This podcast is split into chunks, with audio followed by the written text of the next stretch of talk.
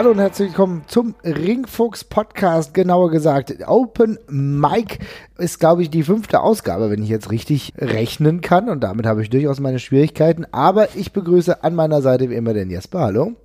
Hey. Wir haben heute ein pickepackes volles Programm. Hätten wir gar nicht so gedacht, als wir am Donnerstag, Freitag mal so geschrieben haben, hey, wie sieht's aus, was wollen wir am Sonntag machen? Ähm, dann dann war es dann so, naja gut, wir gucken mal, wir haben so zwei, drei feste Themen auf jeden Fall, auf die wir zukommen wollen. Aber was sich sonst entwickelt, schauen wir mal. Und es hat sich einiges entwickelt, aber ich würde sagen, wir fangen an mit dem, was sich am, am, Samstag genau entwickelt hat. Und zwar bei Ring of Honor. Da gibt es einen neuen Ring of Honor World Champion. Und wir kennen natürlich die Liga lange genug. Und wir müssen, müssen auch sagen, viele Ring of Honor Champions äh, haben dann eine wunderbare Weiterentwicklung genommen, sind dann in anderen Ligen gestartet. Wir denken an Seth Rollins, wir denken an den großartigen Samoa Joe, äh, American Dragon, ähm, Brian Danielson. Das sind nur wenige. Aber jetzt hat jemand den Titel geholt, der wahrscheinlich, ich sage mal, auf der Peak seiner Karriere ist, um so zu sagen, aber auch nicht weiter darüber hinausgehen kann. PCO ist der neue Ring of Honor Champion. Was sagst du dazu? Ja, unser, unser Savior of Ring of Honor. Ähm, ich bin, äh, also ich, einerseits freue ich mich total, ich gönn's PCO komplett. Du hast ja gerade schon, äh, schon gesagt, er steht jetzt gerade vermutlich auf dem, auf dem äh, Peak seiner Karriere, was wirklich ausgesprochen spannend ist, dass er den ausgerechnet jetzt hat in seinem Alter und äh, er auch dermaßen aus der Zeit gefallen ist. Wir haben ja beide schon äh, über unsere Liebe für PCO so äh, gesprochen, als wir über Ring of Honor in, äh, in den letzten paar Monaten immer wieder gesprochen haben. Ja. Dass er da einer der, ähm, eins der wenigen verbleibenden Glanzlichter noch ist, das es bei Ring of Honor gab. Ähm, insofern gönne ich ihm das erstmal per se total, total und finde es auch klasse, dass der noch seinen Platz so gefunden hat im Wrestling tatsächlich. Äh, Im, im Spätherbst seiner Karriere, kann, wenn, wenn man es positiv sehen will. Ja, und das ähm, ist ja auch gar nicht böse gemeint. Das ist nee. halt einfach so, dass mit 51 bist du jetzt nochmal in einer Neuerfindungsphase. Das hat er wirklich wunderbar geschafft. Er hat sich ja neu, ja, erschaffen, muss man sagen, natürlich auch mit Hilfe seines Managers, der ihm ja. zu diesem Superhuman oder Not-Human Gimmick verholfen hat, dieses, ja, der moderne Wrestling Frankenstein, kann man sagen. Genau, äh, abgefahrenes Gimmick, gerade im Ring of Honor-Kontext tatsächlich. Ähm, insofern ist es erstmal schön, ähm, ob das jetzt in irgendeiner Form mittel- bis langfristige äh, positive Auswirkungen für Ring of Honor haben wird, wage ich noch zu bezweifeln, weil äh, es gab ja auch dann schon wieder einige Abgänge und ähm, nicht die, nicht die äh, leichtesten unbedingt. Äh, insofern äh, freut es mich für PCO total, finde ich super. Mhm. Ich glaube bloß nicht, dass es für mich, weder für Ring of Honor noch für mich und mein äh, Befinden bezüglich dieser Promotion irgendwas ändern wird. Ja, also ich denke, das kann man auch so festhalten. Ich muss sagen, ich ähm, habe mir den Event ein bisschen angeguckt. Also das, es ging hier ja um Ring of Honor Final Battle 2019, was ich immer schön finde. Das muss ich immer sagen, dass ich mhm. ähm, am Ende des Jahres immer noch mal ein Pay-per-View da ist, der irgendwie ähm, noch mal das Jahr dann irgendwie zusammenfasst beziehungsweise dann auch beendet, um dann Storylines zu beenden, vielleicht neue ähm, Titelgeschichten auch einzuleiten, wie wir auch gesehen haben. Denn das, das ganze Event äh, lief dann so ab, dass es drei Titelwechsel gab. Also äh, Dragon Lee ist neuer Ring of Honor World Television Champion. Äh, wir sehen, äh, dass das Ring of Honor Tag Team Champions äh, gibt's auch neue. Ein geiles Tag Team mit Jay Lethal und Jonathan Gresham. Das finde ich ziemlich cool. Ja, die haben den Briscoes den Titel abgenommen und wie gesagt dann eben PCO. Und er steht jetzt an der Speerspitze äh, dieser, naja, doch in Problemen befindlichen Company, muss man sagen. Für mich mhm. persönlich freut es mich auf jeden Fall. Ich finde es cool. Ähm, ich mag PCO. Ich würde ihn auch gerne noch öfter sehen, auch in einem Bereich, äh, vielleicht wieder in Europa. Ich habe einen wunderbaren Kampf mit ihm, äh, gegen ihn mit Ilya Dragunov gesehen. Das war wunderbar, es war ein richtig klasse Kampf in Dresden. Äh, er kann auf jeden Fall noch gehen. Er geht, aber das Krasse ist halt, und da muss man halt auch sagen, der nimmt halt völlig absurde Bumps aktuell. Ja, das ist auf jeden Fall, also diese eine Moonsault, die er da gesprungen hat, die hat er gerade weit genug gesprungen, um sie zu überleben. Mhm. Äh, das war schon, äh, sah, sah schwierig aus tatsächlich. Also er, ähm, es sieht auch bei ihm immer so ein bisschen, das, also macht das Gimmick auch aus, das sieht ein bisschen unkoordiniert aus. ja, genau. Sehr knapp, ähm, aber das macht es ja irgendwie gerade auch so spannend. Ich hoffe bloß, dass er sich da nicht irgendwann mal verschätzt, äh, weil es sieht teilweise schon sehr, sehr haarig aus, aber soweit passt das alles. Mhm. Ähm, ja, und wie gesagt, das Gimmick macht ja per se auch einfach Spaß. Das ist ja eine lustige Geschichte. Also insofern, das passt schon alles auf jeden Fall. Das passt, aber die Frage, die ich mir stelle und auch die ich dir stellen will, ist es der richtige Schritt für Ring of Honor, den Titel einem 51-Jährigen zu geben? Gerade nachdem ich auch sagen muss, dass Rouge, der noch gar nicht lange den Titel gehalten hat, ähm, dass das jetzt ein schneller Titelwechsel war, vielleicht verfrüht. Ich glaube, wann hat er ihn bekommen? Irgendwie, ja, ich glaube, Mitte September hat Rouge erst den World Title bekommen, muss ihn jetzt schon wieder abgeben. I don't know. Ich fand gerade die Promos, die Rouge in der letzten Zeit gegeben hat, ich habe mich da ein bisschen mehr mit befasst, weil der Name jetzt halt auch relativ viel, ähm, ja, die Runde gemacht hat. Strigger hat uns auch ein bisschen was davon erzählt. Da habe ich mich eigentlich gerade richtig reingefühlt bei ihm. Ja, da gibt es ja aber noch einen anderen Hintergrund, dass, dass der Vertrag von Rouge offenbar Ende dieses Jahres abläuft. Ähm, Schon? Nächsten, Krass, ja, okay. Das könnte wohl eine der nächsten ähm, Abgänge sein. Also es kam im Oktober, glaube ich, raus, mhm. oder im November, dass äh, Rouges äh, Contract entweder im Dezember oder ganz am Anfang nächsten Jahres wohl aus, ähm, ähm, ausläuft. Und ich habe seitdem okay. kein Update mehr davon gehört und das passt jetzt eben doch ziemlich rein. Es gab jetzt ein paar Gerüchte, das MLW wohl wieder extrem versucht, ihn äh, zu binden und zu holen. Wenn man äh, überlegt, dass der ist ja von dort auch erst gegangen, ne? Genau, genau, genau. Ähm, es gab aber auch gleichzeitig wieder Gerüchte um NXT natürlich, die natürlich auch immer dabei sind. AEW stand auch mal auf dem Zettel. Ähm, ja, aber Stand jetzt kann es halt gut sein, dass Rush dann halt, ja, in ein paar Tagen, also in zwei Wochen, schon gar nicht mehr Teil des Ring of Honor Rosters quasi ist. Mhm. Und dann macht so ein Titelwechsel an der Stelle natürlich, ähm, natürlich Sinn. Mhm. Äh, ist natürlich eine weitere Kerbe, die man da in dieses Ring of Honor, in die Ring of Honor Bettkante schlagen kann quasi. Marty's Girl ist offenbar weg. Ähm, ist jetzt bei NWA debütiert. Ja, ähm, bei der Promotion, ähm, über die wir ja in den letzten Wochen auch immer relativ häufig gesprochen haben, hat dort Nick Aldis als äh, NWA-Champion erneut eigentlich herausgefordert. Die haben ja schon eine länger angehende Fehde gehabt, aber jetzt natürlich nochmal in dem Kontext, dass man das Gefühl hat, dass er jetzt hauptsächlich dort anheuert, ne? Hm. Ja, ich, ich habe hab jetzt mehrfach gehört, dass wohl ähm, die Vermutung wohl eher ist, dass er dann Intermezzo kurz noch gibt, mhm. ähm, dass er für ein kurzes Programm geholt worden ist und danach dann eben äh, weiterzieht. AEW ist ja, glaube ich, das, was man, worauf man sich so am meisten äh, einigen kann, dass es die wahrscheinlichste äh, Variante ist, aufgrund auch der äh, Leute, die dort das Sagen haben, die ja alle doch Teil seines Wrestling-Freundeskreises quasi sind. Ähm, darum würde ich da jetzt erstmal nicht sagen, dass er jetzt unbedingt ein neues äh, neue Speerspitze dieser Promotion wird, wird man nochmal sehen müssen. Mhm. Äh, aber ja, es sind dann halt auch schon wieder eine ganze Menge Abgänge. Also Cold Cabana ist, glaube ich, jetzt auch weg. Mhm. Ähm, das heißt, mit der Show am Samstag sind eben auch schon wieder drei relativ wichtige Ring of Honor Karrieren erstmal, zumindest für den Moment erstmal vorbei. Ähm, das lässt die Krönung von PCO dann halt im etwas anderen Licht erscheinen. Ja, das ist, ja, ist wahrscheinlich auch so eine Lösung der Vernunft gewesen, ja. Äh, für PCO trotzdem natürlich eine super Sache, aber für die Company das ist auch eine Frage, ähm, die wir jetzt hier diskutieren, die der Merstonk an uns heute hatte. Bei Twitter hat auch gefragt, Ring of Honor 2020, wo seht ihr die äh, Liga in, im neuen Jahr? Und man muss auch ganz ehrlich sagen, ich glaube, sie müssen sich selber finden und ich würde gar nicht so wirklich unfassbar viel am Talent davor ändern. Das war mhm. nämlich auch die Frage, sondern ich glaube, es muss sich einiges tun hinter den Kulissen, denn es gab so viele Querelen in, in diesem Jahr. Das habe ich sonst bei Ring of Honor in fünf Jahren nicht gehabt, ja. Und mhm. so viel, was im Unreinen blieb, auch die ähm, ja, die Art und Weise, wie man mit Wrestlern umgeht, da ist so vieles, was wir so mitbekommen haben, wo ich sagen muss, das geht eigentlich nicht. Gerade wenn du eigentlich um den Nummer vielleicht drei oder vier Spot konkurrierst, ich würde fast sagen, dass Ring of Honor da momentan echt Schwierigkeiten hat. Wir reden immer wieder im MLW, die tun sich positiv hervor, die haben solide Shows, die bedienen ein ganz anderes Publikum, aber sind mittlerweile auch in einer gewissen Größe. Und Impact Wrestling, naja, die machen halt auch immer ihr Zeug, ne? Ja, das ist, das ist richtig. Äh, aber ich will jetzt gar nicht, ich, ich, will das gar nicht so negativ jetzt drehen, wie es gerade ist. Also Ring of Honor haben wir ja oft genug, äh, ja, beerdigt so ein bisschen tatsächlich. Ja, nein, es geht ja auch nicht ums Beerdigen, äh, sondern es geht darum ja. zu finden, ähm, in welcher Art und Weise sie weiter existieren können. Eigentlich eher ein genau, konstruktiver genau. Ansatz, genau, ja. Aber, genau, aber darum wollte ich gerade sagen, eigentlich ist das, ist, die, die Story ist hier nicht, äh, bringt das Ring of Honor weiter, sondern die Story für mich hier ist tatsächlich, dass, dass ein PCO, der wirklich von, ja, ein, ein, ein ferner Liefen-Charakter wirklich, die ja in der WWE oder WWF damals noch gewesen mhm. ist und eigentlich ein völlig irrelevanter Typ auf dem Indie-Markt, dass der es wirklich geschafft hat, äh, Indie-Star zu werden. Das muss man ja schon mal festhalten. Und mhm. das eben auch noch zu schaffen, dann in einer der Top 5 Promotions zumindest, da kann man sie jetzt wohl gerade noch einordnen auf dem US-Markt, äh, da eben äh, Champion zu werden. Also allein die, dieser, dieser Karriere, diese Karriereentwicklung, die er da genommen hat, die ist eben noch allen Ehren wert. Das ist das, woran man, worauf man ja auch gucken sollte in dem Moment, finde ich. Für den Zustand von Ring of Honor kann er nichts.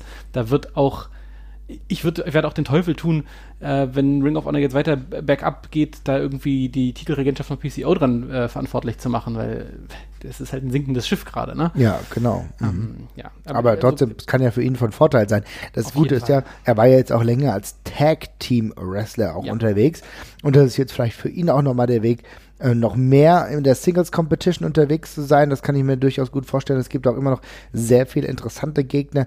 Ähm, wenn wir das mal umdrehen, also er war ja, wie gesagt, zuletzt im, im Tag Team unterwegs, wo er meistens ähm, halt mit so, solange er halt noch fit war. Ich glaube, Brody King ist jetzt gerade verletzt, ne, wenn ich das richtig sehe. Ne? Sonst das, äh, ich glaube ja. Ja, genau. Das heißt, wenn Brody King irgendwann zurückkehrt, seinerseits vielleicht selber Ansprüche anmeldet, kann ich mir zwischen den beiden äh, Monstern eigentlich ein ziemlich gutes Match vorstellen. Also da gibt es auch ein paar Ansätze. Man muss es halt nur in die richtigen äh, Stellschrauben, muss man die richtigen Stellschrauben drehen und gucken, wie es weitergeht. Ähm, und dann sehe ich für Ring of Honor, es ist halt so, und das ist, glaube ich, das äh, sind die letzten Jahre ganz deutlich geworden, dass auch im europäischen Bereich beispielsweise, dass eine Promotion sich Nischen suchen muss.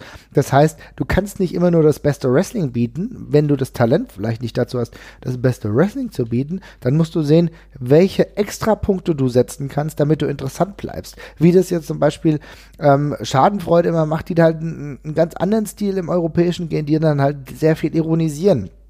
Fight Club Pro ja zum Teil auch, die ganz wilde Ansetzungen, auch Intergender-Ansetzungen haben, um interessant zu bleiben. Dann gibt's ähm, in vielen anderen, auch in den Staaten, äh, sehr voluminöse, sehr bunte Charaktere. Das kann auch die jeweilige Promotion weiterbringen und für Ring of Honor ist halt gerade dieser Suchprozess, wo kann es hingehen? Vielleicht kann es auch so eine Big Hoss Promotion werden, wäre vielleicht auch nicht so verkehrt, je nachdem, was es halt hergibt, ne?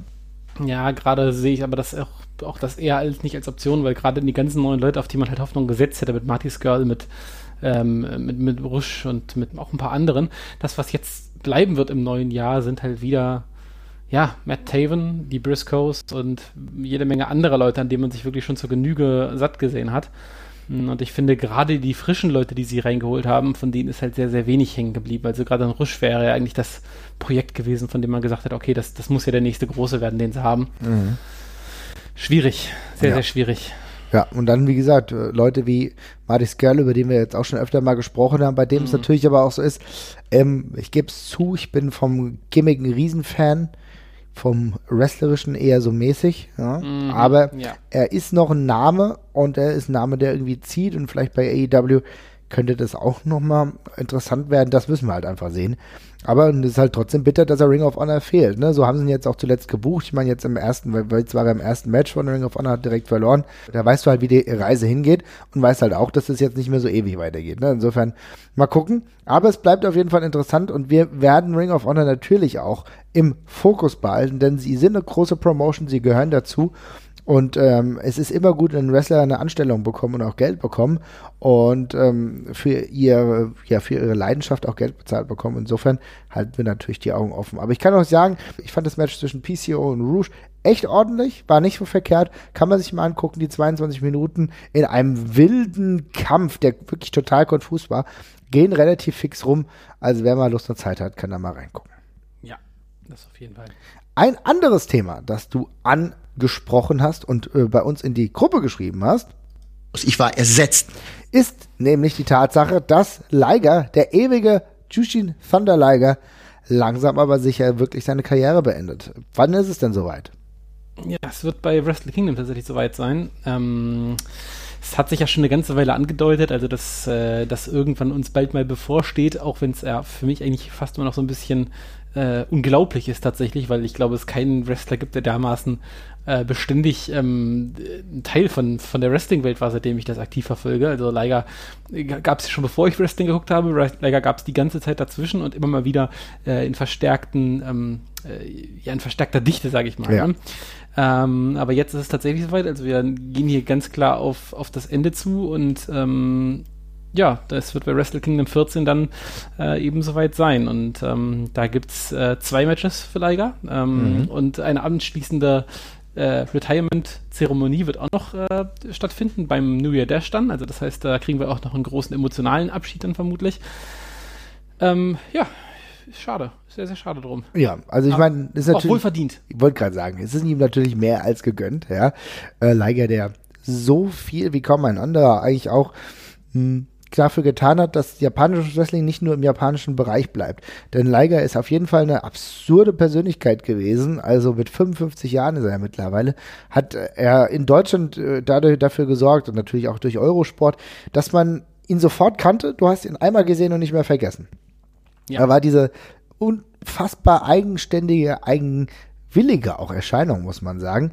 Und ähm, hat einen ganz anderen Stil gehabt, als das man sonst kannte, denn er ist ja auch, äh, keine Ahnung, ich glaube, mein erstes Mal Leica habe ich halt wirklich ohne Spaß bei Eurosport gesehen, ne? Ja. Bei irgendeiner Show, die Peter William äh, kommentiert hat. Peter William, der ähm, uns dann die, diesen Charakter näher gebracht hat, der zwischenzeitlich aber auch schon bei der WCW war. Und äh, welche unfassbaren Matches Jushin Thunder Liger hatte, das können wir irgendwann noch mal äh, uns genauer anschauen. Das werden wir auch nochmal definitiv genauer beleuchten in einem Spezial, wo es dann darum geht, diese Karriere auch im Ansatz zumindest einigermaßen würdigen zu können. Aber du hast eben gesagt, 2020 wird Schluss sein. Ich freue mich sehr, dass wir die Möglichkeit haben, gerade am Anfang des Jahres, also ähm, bei Wrestle Kingdom, vielleicht ihn nochmal in einem speziellen Match zu sehen. Ich kann mir vorstellen, da wird nochmal alles gegeben, so final, damit es dann ein würdiges Ende gibt. Aber es ist natürlich das Ende einer Legende. Ich hatte mich übrigens damals sehr, sehr gefreut, dass er auch mal im Amerikanischen nochmal unterwegs war. Und zwar 2015 ja. bei ja. NXT Takeover.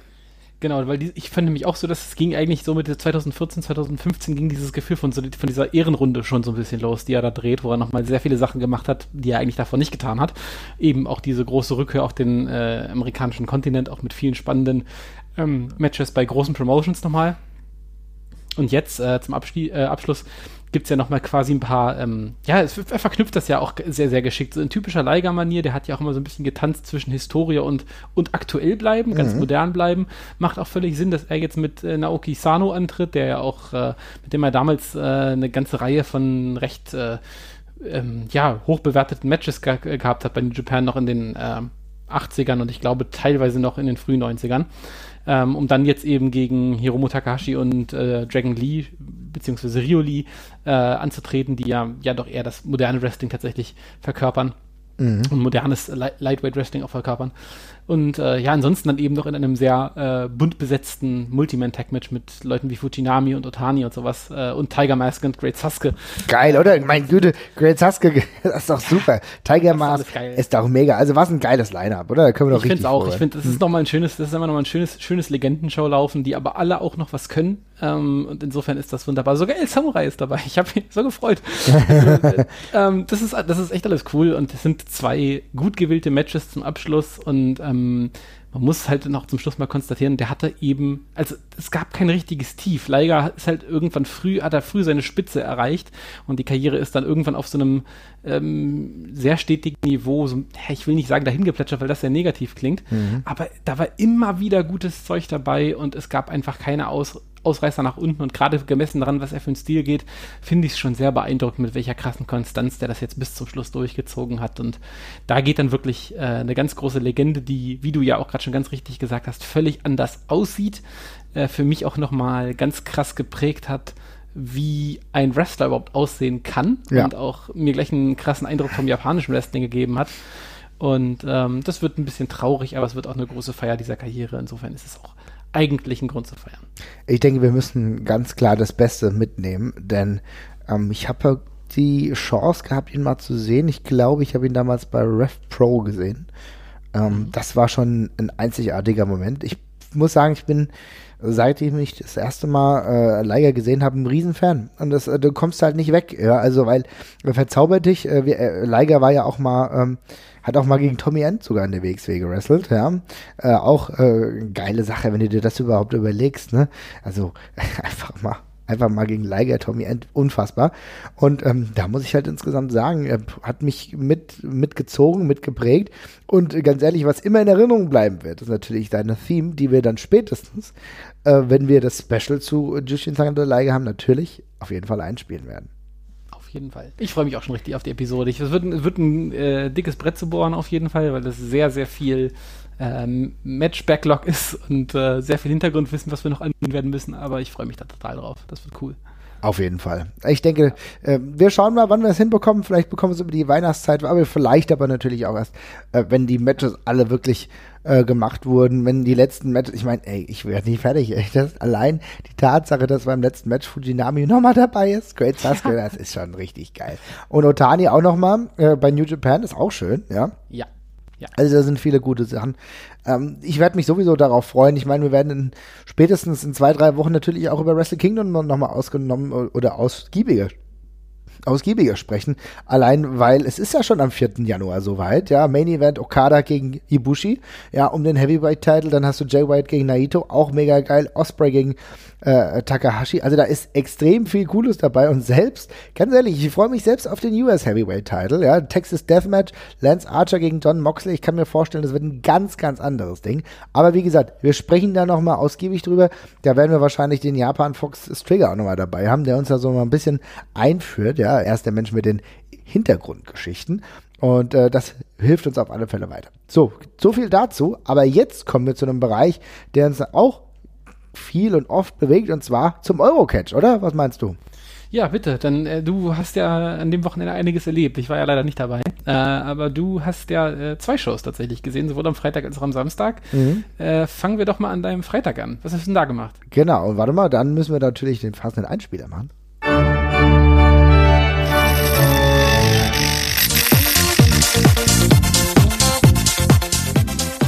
So, ihr kennt das natürlich. Das ist dann unsere längere Ausgabe. Jetzt mal ganz kurz, aber so kurz wird es wahrscheinlich gar nicht, denn ich war bei der NGW, also in Frankfurt Sossenheim, zum allerersten Mal, während es diese Liga schon wirklich lange gibt, sie ähm, ein gewisses Fanklientel für sich beansprucht, muss man sagen. Ich bin in diese ausverkaufte Halle gegangen, äh, nach Sossenheim mit, naja, ich würde mal sagen, roundabout 120, 140 Fans. Also das war schon richtig voll. Ähm, cool gemacht, ich muss erstmal sagen, für all die Leute, die noch nicht da waren, mal so ein bisschen Einblick. Das ist eine normale Turnhalle. Und du denkst erstmal, naja, gut. Ähm, hat man ja früher schon gesehen, bin mal gespannt, was jetzt passiert. Aber man muss sagen, sie legen extrem viel Wert auf die Stage auf äh, den Look und es, wenn du dann drin bist, drin sitzt, es, ist, es gab nur Sitzplätze, dann äh, verlierst du plötzlich dieses Gefühl davon, dass du jetzt in der Turnhalle bist, sondern du kommst rein und äh, du fühlst dich wohl und du denkst, okay, jetzt bin ich hier beim Wrestling. Dann gibt es einen kleinen Screen, es gibt immer Musik, es gibt einen guten Ansage, ähm, der also sehr, sehr gefeiert wird. Äh, The Voice, äh, David Quant oder David Quant nennt er sich, also ähm, auch alles schön. Und dann ging es natürlich mit den Matches los. Ich glaube, ich brauche nicht jedes einzelne Match komplett en passant hier durchgehen, aber ich kann sagen, es war interessant, denn es war für mich zum einen so ein bisschen so ein Flashback in vergangene Zeiten. Nicht jeder Wrestler war wunderbar trainiert. also man muss sagen, äh, das kennen wir natürlich von den Anfängen der WXW, wo du halt gesehen hast, okay, hier sind Leute entweder noch am Anfang oder machen das natürlich nicht mit, äh, also mit mehr Passion, aber nicht mit Profitum, muss man sozusagen. Was völlig, völlig in Ordnung ist, solange sie äh, die Basics gut beherrschen und das einigermaßen gut läuft. Ich habe mich persönlich sehr gefreut, Farmer Joe mal wieder zu sehen. Ja, Kühe, Schweine, Farmer Joe. Sowieso ein Ding, wo ich mir echt, wo ich mir echt sage, Leute, wie wär's, wenn wir einmal im Jahr, einmal im Jahr so ein absolut kuriose Veranstaltung der WXW haben, so wie so ein Halloween Havoc oder wie so ein äh, ähm, Stringer hat gestern ganz gut gesagt, wie Progress unboxed, so einmal im Jahr so ein komplett kurioses Event zusammengewürfelt, wo du alte und neue dazu hast oder Leute, die du noch nie gesehen hast, die plötzlich dann da auftauchen, wie so ein, so ein Main Event Walter gegen Farmer Joe, ja? Das muss ja auch gar nicht lang gehen, aber einfach in so ein kurioses Event eingebettet, das wäre schon cool. Oder dass zum Beispiel die von Kundes mal für einen Tag zurückkommen und so weiter und so fort. Einfach nur der Gimmick wegen, vielleicht auch so ein bisschen alte Callbacks. Mich würde es freuen, deswegen habe ich mich auch gefreut, Farmer Joe mal wieder gesehen zu haben.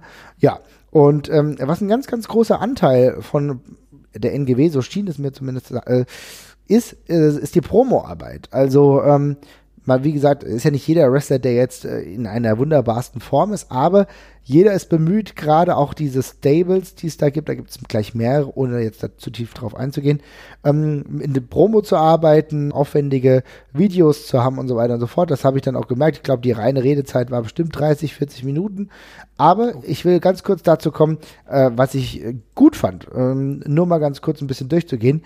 Was mir sehr, sehr gut gefallen hat, für mich Match of the Night war, war The Rotation, der WXW Wrestler, und ähm, Carsten Crank. Ja, jeder, der mich kennt, der weiß, dass ich ein massives Problem mit dem Namen Carsten Crank habe, weil es hört sich halt an wie so ein Generic Character, den ich mit 16 bei, bei der N64 gespielt habe. Ja, ja. Er ist dann auch noch der Time Traveler. Das macht mein Gefühl nicht wirklich viel besser. Wie das aber oh. ausgeführt wurde, ja, wie das aber ausgeführt wurde, war durchaus gut, denn er ist wirklich äh, durch die Zeiten gewandelt und kam irgendwann als Teil der Baywatch Crew zurück. Ne? Und äh, das dann mal in einem humorigen Kontext zu haben, wo nicht das reine Wrestling im Vordergrund steht, aber alles so ein bisschen ironisiert wird, was der große Vorteil vom Wrestling ist, worüber wir ja auch schon öfter mal gesprochen haben, dass Wrestling sich nicht immer unfassbar ernst nehmen muss, sondern die Möglichkeit hat, einfach ein bisschen lustiger zu sein. Und das haben sie so gemacht. Sie haben dann versucht zu wresteln, eigentlich beides Faces. Und ähm, bei den ersten, in den ersten Minuten gab es eine Aktion, da sollte äh, Rotation unter Carsten Crank durchrutschen, mehr oder weniger dafür muss Carsten Crank aber hochspringen. Das hat er nicht gemacht. Und dann hat Rotation Carsten Crank erklärt, wie man richtig hochspringt. Die Peter Lustig-Melodie kam von Löwenzahn. Ähm, The Rotation hat sich eine Brille aufgezogen, hat es erklärt, wie es möglich ist zu springen. Und zwar, wenn man eine gewisse Anzahl von Newton aufwendet, um sich von der Schwerkraft ein wenig zu befreien. Ja. Das ist sehr lehrreich. Es war sehr lehrreich. Es war, es klang zumindest richtig. Es war wunderbar lustig. Das war für mich ein absolutes Highlight. Denn das zeigt wieder, natürlich kannst du hier ein 0815 Wrestling Match zwischen Carsten Crank und The Rotation haben. Aber wenn du es schaffst, mit einem gewissen Witz an die Sache ranzugehen und vielleicht andere Akzente zu setzen, dann ist es für mich viel lustiger. Das war wirklich ein Highlight von beiden Protagonisten. Da muss ich Carsten Crank auch positiv hervorheben. Das war gut. Ansonsten. Das klingt, das klingt, das klingt sehr witzig, tatsächlich. Ja. Das äh, gefällt mir. Also, das war wirklich richtig gut. Da haben die beiden sich Gedanken gemacht, haben gesagt, natürlich gehen wir ein normales Match wresteln. Aber warum? Das ist jetzt hier auch die Jahresendshow. Da bieten wir was Besonderes und genau das war das Besondere. Was ich ja. sonst noch positiv hervorheben will, das sind noch genau zwei Sachen. Und zwar, ganz klar, ich weiß, dass die Frauen in Deutschland noch mehr oder weniger Arbeit benötigen. Ne? Wir sind relativ weit ähm, auf einem Standard, ähm, der schon akzeptabel ist bei Baby Allison beispielsweise, wo ich deutlich erkenne, wo es hingeht, wo das wahrscheinlich die Gimmick, die Gimmickarbeit unfassbar weit voraus ist, wahrscheinlich sogar weit voraus dem Wrestlerischen an sich, aber trotzdem, das ist auch schon gut. Aber ich sehe, dass äh, was da ist. Und es gab ein äh, Mixed, nee, es gab ein Tag Team Match zwischen Baby Allison und Cara und Lexa Valo und Victor äh, Victoria's Vivian auf der anderen Seite. Vivian und äh, Cara kennt man beispielsweise beide von einer YouTube-Show, äh, zwar von der GWF, die kann ich wirklich eben nur sehr empfehlen, weil man muss sagen, äh, man muss es vielleicht nicht mögen, was da drin passiert, aber die Produktion ist ganz cool. Ich finde auch einfach die Frauen-Wrestlerinnen, die sich da zur Wahl stellen, beziehungsweise auf ein Engagement hoffen, näher kennenzulernen. Eine richtig gute Sache. Da macht die mhm. GWF eine super Produktion. Großes Lob an dieser Stelle. Äh, da könnt ihr es euch mal angucken. Und da waren zum Beispiel Cara und äh, Vivian auch dabei. Und äh, man merkt, dass die beiden noch Arbeit brauchen. Aber dass sie sie auch bei der NGW beispielsweise bekommen und mit erfahrenen Leuten wie Allison oder selbst Lexa Valo, die auch noch Arbeit brauchen, aber auch schon ein ziemlich guter Charakter ist. Ich sehe da viel Positives und ich sehe da ehrlich gesagt, dass wir hier auf einem guten Weg sind. Ja, das freut mich zu hören. Also gerade bei den, äh, gerade im Frauenwrestling ist es ja nicht so wahnsinnig easy, weil ähm, das ja ein relativ steiles Leistungsgefälle quasi ist, ähm, dem man sich da aussetzt. Äh, und es nicht so wahnsinnig viele Möglichkeiten quasi gibt, sich da zu erproben. Und genau diese Shows sind dann eben dafür einfach eklatant wichtig. Ähm, und ähm, ja, das klingt sehr gut. Ich habe auch da sehr erfreut drüber, weil ich habe mir äh, auch die Ergebnisse angesehen, weil ich ja wusste, dass du da warst. War mhm. dann auch äh, sehr erfreut davon, wie viele Frauennamen ich da auf der Karte äh, gelesen habe, auch wenn ich noch nicht alle davon kenne. Also ich kenne sehr viele von der von der Show tatsächlich nicht, äh, sowohl Männer als auch Frauen. Ähm, aber so hat, macht, einen, macht, einen, macht einen spannenden Eindruck auf jeden Fall. Und wir wissen ja, äh, die Wege im Frauenwrestling sind ja relativ kurz, sage ich mal, an ja. der Spitze, äh, mhm. äh, weil da einfach so viel Bewegung drin ist. Darum äh, wird man ja die ein oder andere bestimmt auch nochmal auf äh, größerer Bühne da sehen. Und ähm, ja, sehr ja. gut, dass du schon mal die Next Generation quasi gescoutet hast. Ja, also ich habe mir das jetzt auch gesagt, ich mache das jetzt öfter mal. Ja, das heißt nicht, dass ich jetzt zu jeder Veranstaltung gehe. Ich erkenne aber da viel Positives dran, auch wenn ich auch andere Wrestler sehe, bei denen ich nicht denke, dass es so viel weitergeht. Ja, da, die können mich auch irgendwann Lügen strafen, aber der Namen brauche ich jetzt auch nicht nennen, äh, weil ich finde es cool, dass jeder versucht, an sich zu arbeiten und ähm, ich will es erstmal einfach positiv sehen. Und ähm, gleichzeitig muss ich auch positiv sagen, dass Iron Insane und Maggot ein richtig ordentliches Match hatten, was echt Spaß gemacht hat. Iron Insane ist gerade auf dem Niveau halt immer noch ein guter Wrestler, auch wenn ich, ich ihn hasse, wenn er Baggy Pants trägt. Diesmal hat er normale Wrestling-Kleidung angehabt und es sieht halt So. auch einfach gut aus. Ne? Wunderbar. Ja, genau. Und deswegen, es ist was Eigenes. Man merkt eine gewisse Verkopftheit, gerade in einigen Promos auch. Es wird extrem viel Wert auf äh, konsequent und gute Videoarbeit geleistet. Da merkt man halt zum Beispiel, dass Eisenbart äh, da ganz, ganz groß involviert ist. Ich merke, es gibt sehr viele dunkle Gimmicks. Das gefällt mir persönlich ganz gut. Vielleicht gibt es dann für die Promotion auch fast zu viel dunkle Gimmicks, weil jeder das ganz gern hat, eher ein bisschen dunkler zu sein. Ich mag ich kann den Namen nicht richtig aussprechen, Van Fruit oder wie auch immer, das ist ein merkwürdiger Name für einen coolen Charakter, der irgendwie der, äh, der Promotion Heel ist, eigentlich so ein bisschen Vince McMahon-Style, aber ganz anders. Also da gibt's viel Gutes. Ich kann es jedem empfehlen, wenn er im Umkreis Frankfurt wohnt, sich das einfach mal anzugucken. Und es ist eine Mischung, ähm, die auf jeden Fall kurzweilig ist. Das war Tag 1 meines Wrestling-Wochenendes. Und Tag 2, die hat mich nach Oberhausen gebracht. Und zwar zum 19th Anniversary der WXW. Und Jesper, da hast du ja auch schon viel mitbekommen.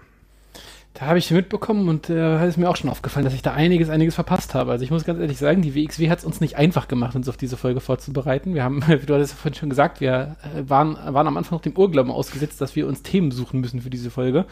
Äh, die Themen sind uns dann aber seit Samstag eigentlich links und rechts um die Ohren geflogen. Insofern war das dann doch nicht so schwierig.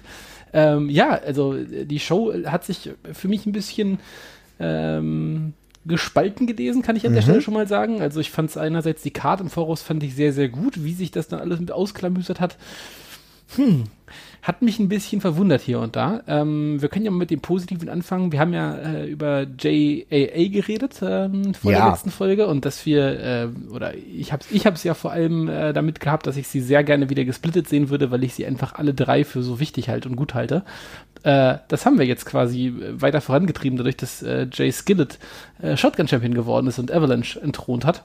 Ähm, und da wird es ja dann höchstwahrscheinlich noch weitergehen mit der ganzen Geschichte, nehme ich doch an. Definitiv. Und ich muss auch sagen, ich freue mich für Jay Skillett, sein erster Singles-Title in der WXW, völlig verdient, äh, wenn wir überlegen. Und das Ding ist, wir nehmen solche Dinge schon als selbstverständlich wahr, dass Jay Skillett äh, in der WXW wieder ein Regular ist. Ey, das war er über viele Jahre nicht. Da haben wir gedacht, scheiße, der ist verletzt.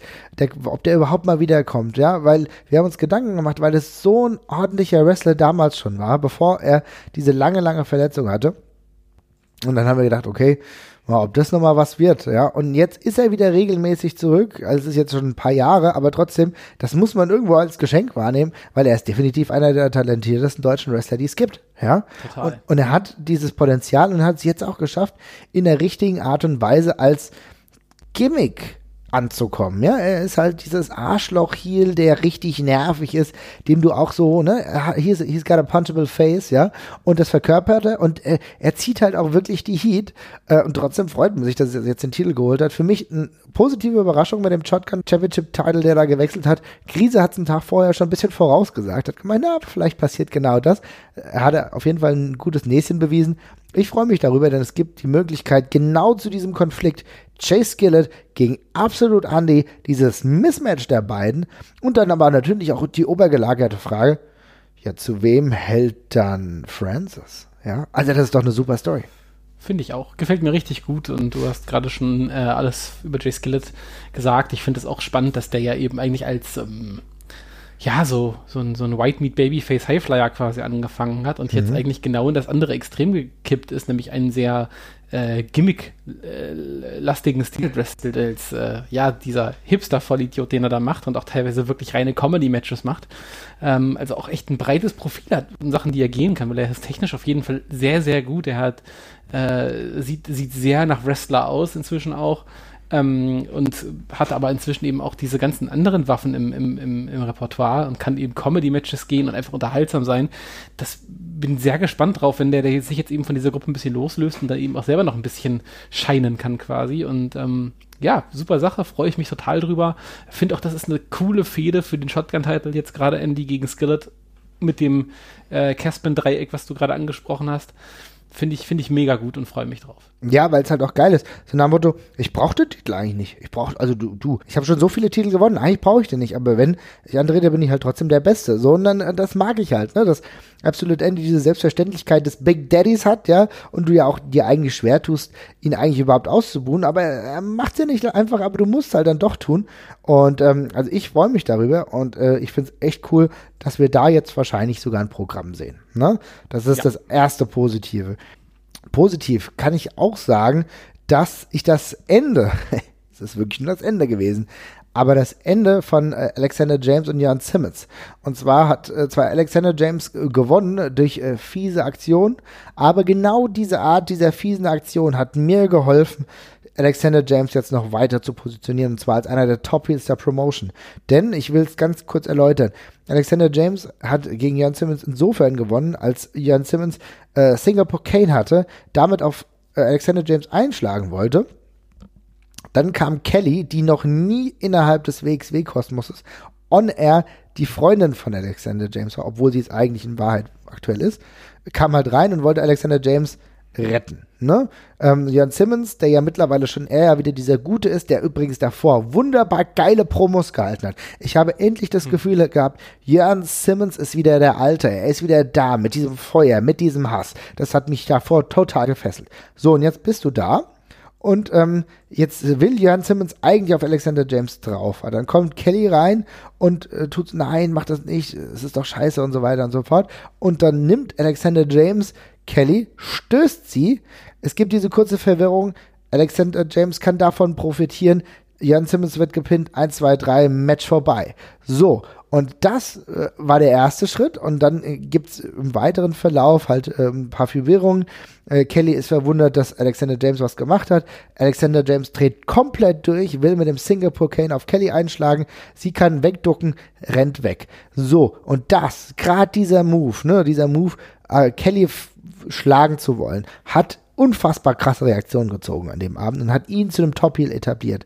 Gleichzeitig, Jan Simmons hat diese zehn Schläge mit dem Singapore Cane danach durchgestanden. Echt brutal, ziemlich blutig. Ich muss auch sagen, in diesem Match gab es auch einige Dinge, die halt nicht so gut gelaufen sind. Aber das ist das Positive. Mhm. Deshalb, du hast geschafft, sowohl Jan Simmons kein Stück nach unten zu ziehen und gleichzeitig Alexander James jetzt auch dazu positionieren, dass er andere Wege gehen kann.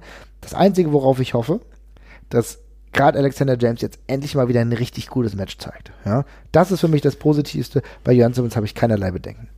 Mm, ja, ich bin jetzt ein bisschen, also ich muss ja ganz ehrlich sagen, ich habe eben, da kommen wir später auch noch drauf, diese Käfig-Geschichte, die im Januar kommt bei der WXW ja traditionell und ja auch vermutlich wiederkommen wird mit den Käfigschlachten oder beziehungsweise einer Käfigschlacht, ist nicht so ganz mein Fall. Ähm, einfach darauf, daraus, ja. dass ich es halt immer so ein bisschen komisch finde, wenn man das halt vorher schon weiß und die Matches dann da eben so zwangsläufig, zwangsläufig drauf zusteuern.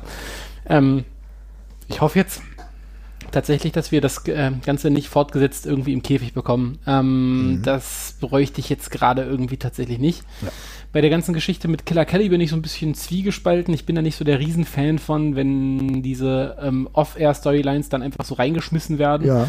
Äh, in dem Fall klang es aber sehr spannend umgesetzt. Ich habe es jetzt ja noch nicht sehen können, aber ich fand es ähm, ganz spannend umgesetzt, dadurch, dass man ja mit die, die Erwartungshaltung ja eben so ein bisschen doppelt quasi gesprengt hat. Ähm, und es dann vielleicht auch für einen Außenstehenden nicht ganz so ähm, befremdlich ist. Insofern finde ich das erstmal auch ganz spannend. Ähm, ja, ansonsten klang das erstmal gut und was du gerade gesagt hast, dass keiner daran Schaden genommen hat, das kann man auf jeden Fall so festhalten. Also ich glaube, beide haben jetzt mit diesem Match nicht unbedingt einen großen Schritt gemacht, ähm, den ich hier an der Stelle vielleicht erwartet hätte, schon. Mhm. Ähm, aber der wurde eventuell auch einfach nur vertagt. Insofern ist es in Ordnung. Ja, also ja, das ist ein Schritt, den kann man so gehen. Ich fand es jetzt im Endeffekt fies gelöst wurde, sehr in Ordnung.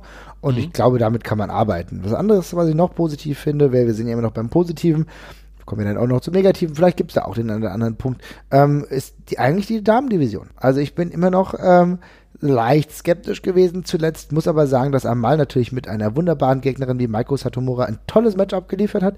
Die beiden haben ordentlich harmoniert. Ich fand, es war eine richtig super gute Angelegenheit. Satomura hat sich clean hingelegt, hat gegen Amal verloren. Ähm, mir gefällt's. Amal ist ein super guter Charakter. Man merkt, dass sie bei der WXW ankommt. Ich habe bei ihr ein anderes Gefühl als bei vielen anderen NXT UK Talenten, dass sie immer noch eigentlich eher so WXW ist. Also ich fühle, das Ganze läuft eigentlich eher über die WXW Schiene, dass sie dann auch bei der anderen Promotion ist, ähm, ist okay, erkenne ich, aber es ist gerade sehr in dieser Prägung. Das gefällt mir ganz gut.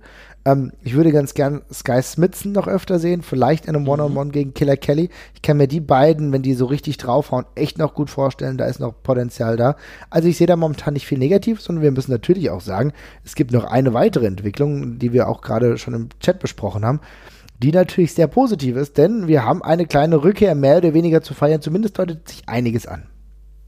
Ja, äh, Mella, Melanie Gray, die wir ja schon öfters äh, ein bisschen vermisst haben und fanden, mhm. dass die WXW-Karriere ein bisschen äh, zu still und dubios ausgeklungen ist, äh, hat sich ja quasi äh, über äh, durch den durch Kevin Rhodes da mit Amal angelegt.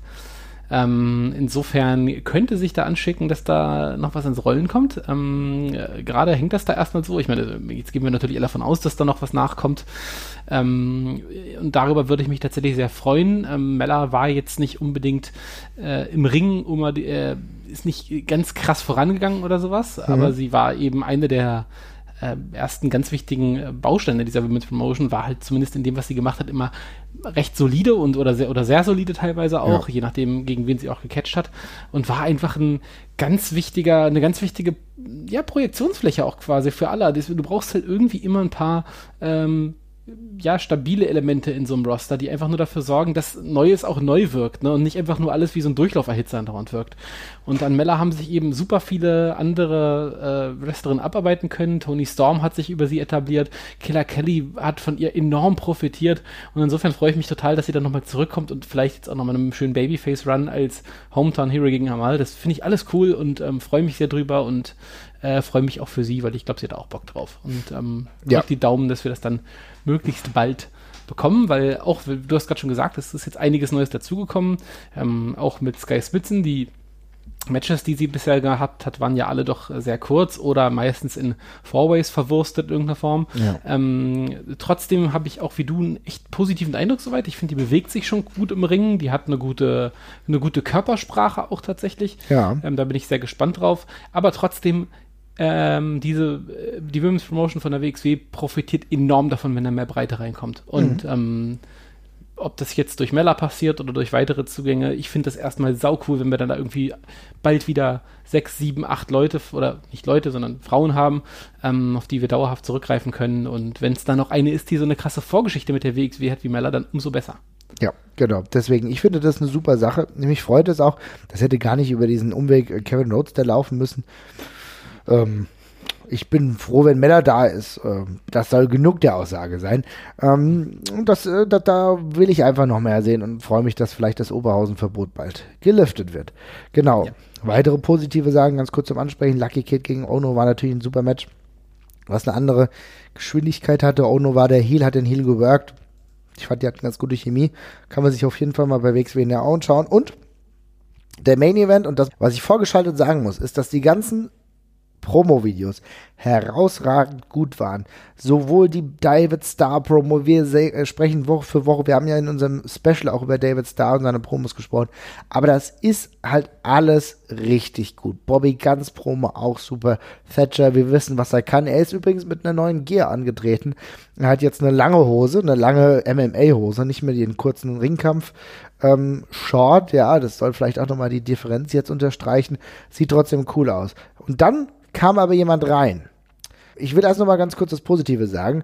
Äh, das Match an sich mit Ilya Dragunov allen zusammen war herausragend. Es war ein Top-Match. Die haben eine super Chemie gehabt. Das hat wunderbar. Das ist ja keine Selbstverständlichkeit, dass es zu viert so gut funktioniert. Ich habe mich komplett abgeholt gefühlt. Es war der würdige Abend.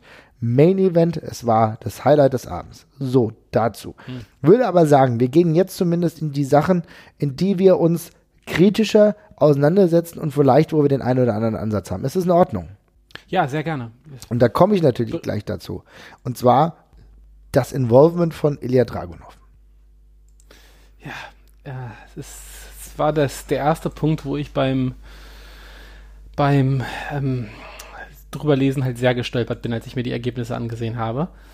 Ähm, ja, die Story, die da jetzt ja quasi erzählt worden ist an der, an der Stelle, war ja, dass ähm, äh, Carsten Beck hat sich, soweit ich das verstanden habe, korrigiere mich, wenn ich falsch liege, ich habe es ja noch nicht gesehen, ähm, über die über eine Promo ähm, äh, über der, auf der Leinwand äh, ja. bekannt gegeben, dass er einen Deal hatte mit einem äh, ja, wichtigen Partner, äh, mhm. äh, durch die Blume eben quasi WWE angedeutet. Zumindest haben es, glaube ich, alle so verstanden von dem, was ich bisher gelesen habe. Er hatte dabei wohl auch andauernd eine ominöse Hand auf der Schulter. Genau. Äh, und dann kam darauf, äh, er meinte, das Teil äh, des, ähm, des Deals, den er jetzt gemacht hätte für 2020 eben ist, dass noch ein vierter Teilnehmer an diesem Match teilnimmt. Und dieser vierte Teilnehmer war dann Ilya Dragunov, der dann darauf hinaus herausgekommen ist. Habe ich das korrekt wiedergegeben? Auf jeden Fall, ja. Und das war definitiv die Hand von Dragunov. Sah zumindest so aus, als hätte keine andere Hand sein können. Also all diejenigen, die erhofft haben, dass es vielleicht Jakobi ist, leider nein. ah, okay, ich habe nämlich auch schon die Triple H-Theorie gelesen. Darum. Ja. Was? Die Triple H? Nein, das auch nicht, definitiv. Gut. Nee, dazu sah die Hand äh, von äh, Ilya zu ähnlich einfach. Das muss man sagen. Es hat ja auch so ein bisschen, die schwarze Lederjacke hat auch so ein bisschen durchgeschieden. Also, das ah, ja. hätte nicht so ganz gepasst, ja. Gut, ähm, also äh, abseits davon, wir erleben da jetzt ja gerade so eine leichten, leichte Veränderung des Carsten Beck-Charakters. Äh, mhm. Äh, in anderen Promotions ist er schon als Ziel unterwegs. Jetzt haben wir hier einmal die Amal-Storyline, bei der er nicht als im besten Licht erscheint. Jetzt haben wir diese Geschichte, wo er äh, ja, wideren besseren, also wieder besseren Wissens ähm, Leute einfach noch spontan in eine der wichtigsten Main Events des Jahres reinbuckt. Das wird sich ja auch noch spannend ausklamüsern. Äh, aber wir reden ja gerade über das Involvement von Ilja und das ist an der Stelle schwierig, finde ich tatsächlich. Ähm, also diese spontanen Änderungen, die müssen immer wohl überlegt und wohl eingesetzt sein, finde ich. Und bei dem Main Event, ich fand die Konstellation, wie sie war, eigentlich super spannend ähm, weil sie nicht ganz klar war. Mhm. Star gegen Thatcher ist ja nicht jetzt irgendwie so, dass das beides super tolle Freunde sind. Ja. Die haben ja auch eine gewisse Vorgeschichte. Bobby Guns ist so der gemeinsame Feind, auf den die beiden sich einigen können, aber hat eben, der hat ja auch mit dem verlorenen Titel noch ordentlich ähm, äh, Grund äh, dahinterher zu sein. Ja, und dann wird er Ilya so mit reingeschmissen. Und da bin ich ehrlich gesagt erstmal nicht so der Fan von. Ja, also ich muss sagen, ich hatte da auch meine Schwierigkeiten allein, weil ich mich sehr auf das Match der drei gefreut habe und dann ein bisschen irritiert war. Natürlich, Ilya Dragunov ist bei so einem ähm, finalen Event des Jahres immer gerne gesehen. Kann ich nachvollziehen. Aber es ist halt eigentlich so, dass er keine feste Fehde mehr da wirklich drin mhm. hatte.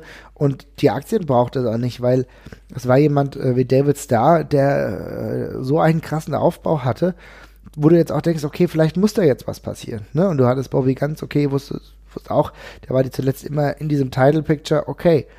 Ähm, und jetzt einfach mir nichts, dir nichts, Ilya Dragunov da reinzuwerfen, ist natürlich nicht schlecht für die Matchqualität. Aber die Story hat es für mich nicht so hundertprozentig hergegeben. Mhm. Es war, wie gesagt, wrestlerisch auch alles super, aber ich hätte mich einfach gefreut, wäre das unter den Dreien geblieben. Weil, naja, dann ist es halt einfach so, dass ähm, eine gewisse Unzufriedenheit einfach bleibt, ne? Weil die, die wird natürlich wird vieles nicht eingelöst von dem, was du dir erhofft hast. Ne? Also ich meine, wenn wir zum Ende kommen, zum, da ist ja klar und das ist auch cool und es ist auch gut so, dass Bobby ganz den Titel bekommen hat, dass er mit seinem Stable, was sie jetzt endlich mal benennen müssen, mit Pretty Bastards, mit äh, Oliver Carter, die dann Teil davon sind, Norman Harris, der zuerst reinkam, ähm, dafür gesorgt hat, dass Bobby ganz den Titel zurückholt. Das ist natürlich klar, du hast ein super Heel-Stable etabliert, die unglaublich divers sind. Also die machen auch was her. Ich finde die Idee vollkommen gut. Aber es ist natürlich jetzt nicht der 1A-Schritt, um vielleicht Dinge voranzutreiben. Weißt du? Also natürlich, ich, ich kann es verstehen, du hast das Stable vorangetrieben, mhm. aber ich, ich komme halt nicht umher. Das ist halt wie, ich höre mich so ein bisschen an wie äh, im Eintracht-Podcast, wo ich die ganze Zeit über die ehemalige Büffelherde spreche. So rede ich hier halt gerade darüber, dass ich halt einfach irgendwann mal David Star gegen, David, äh, gegen Walter hätte. Und so ist es halt einfach. Ja. ja. ja, davon bin ich auch tatsächlich enttäuscht, weil das ist, äh, über die auf, über Walter kommen wir gleich noch zu sprechen. Äh, aber äh, wir haben ja beide dann fest damit gerechnet, dass dieser Grundstein da jetzt irgendwie gelegt wird genau. in einer Form. Und das, das ist halt wirklich das Einzige, von dem ich sehe, dass es nicht passiert ist. Ja. Also das wäre kein Problem gewesen, das irgendwie noch mit reinzuschmeißen. Das ist aber nicht so, das ist nicht so gekommen.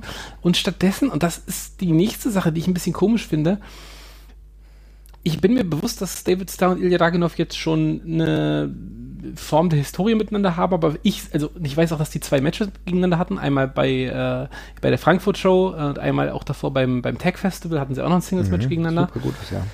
Ähm, ja, auf jeden Fall, die waren auch beide klasse und da, das ist auch, war auch beides über jeden Zweifel erhaben. Aber für mich ist Ilya Dragunov eigentlich in dieser Fehde das, was zwischen Star und Walter steht und nicht mehr. Also mhm. für mich ist das jetzt keine unfassbar krasse Blutsfeder an der Stelle. Und jetzt kommt dann dieses Unsanctioned Match bei der Hamburg Show, was für mich auch sehr ohne Not, sage ich mal, mhm. announced worden ist. Also ich finde so ein, so ein Unsanctioned Match, so ein Hassmatch zwischen zwei Leuten, das braucht eine krasse Vorgeschichte und eine köchelnde Vorgeschichte. Und nach dem Frankfurt-Match mit Star hatte ich jetzt persönlich nicht das Gefühl, äh, dass jetzt Ilya da irgendwie noch einen krassen Hass auf den schiebt und dergleichen. Darum kam das für mich ein bisschen aus dem Nix und das nervt mich gerade eher ein bisschen, muss ich ganz ehrlich sagen. Und das Match wird super und ich freue mich da per se live auch total drauf, aber hm, storymäßig stolper ich da gerade sehr drüber an der Stelle. Es hat auch gewisse Schwierigkeiten, denn die Rückkehr von Dragonov zu äh, der Oberhausen-Crowd hat gleichzeitig dafür gesorgt, dass er trotzdem nicht Heal war.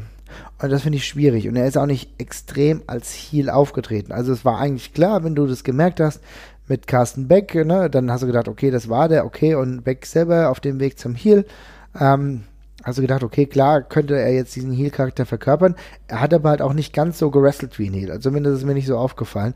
Und ähm, dass ich so, so, so gerne ich die Oberhausen-Crowd dann auch hab, finde ich es halt auch cool, genau nicht immer die Leute anzufeuern, vielleicht die ähm, halt gerade cool sind wie Dragunov, sondern halt auch vielleicht mal auszubuhen, ne?